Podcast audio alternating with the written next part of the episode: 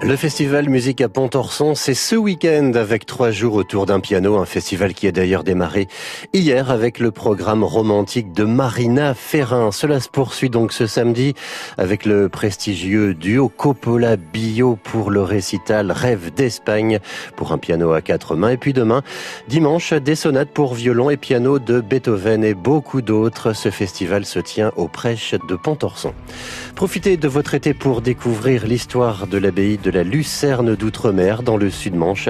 Découverte avec un guide d'une abbaye prémontrée en Normandie du XIIe siècle, préservée d'ailleurs dans son site naturel. Les visites sont possibles tous les matins, sauf les dimanches.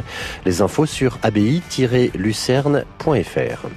Le théâtre de l'Esperluette à Cherbourg fête ses 10 ans. Alors tout le monde joue la comédie. L'Esperluette réunit ici euh, toutes ses troupes dans une vive sarabande pour faire découvrir l'univers du théâtre.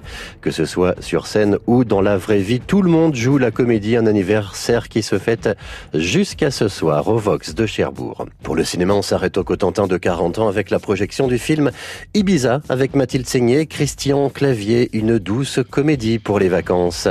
Philippe et Caroline sont tous deux divorcés. Ils viennent de se rencontrer. Très amoureux, Philippe est prêt à tout pour se mettre les deux ados de Carole dans la poche. Il propose donc un deal au fils aîné.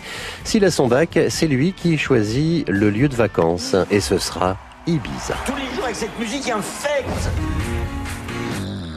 Moi j'ai pas choisi d'y aller avec Shrek. Hein. Shrek Maman, il est ringard.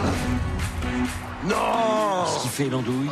Chérie, avec Francky, c'est drôle parce qu'on se connaît de Lille, il y a très très longtemps. Tu m'as jamais raconté cette période Oh bah, bah, t'as bien fait. Ouais, non, non, mais...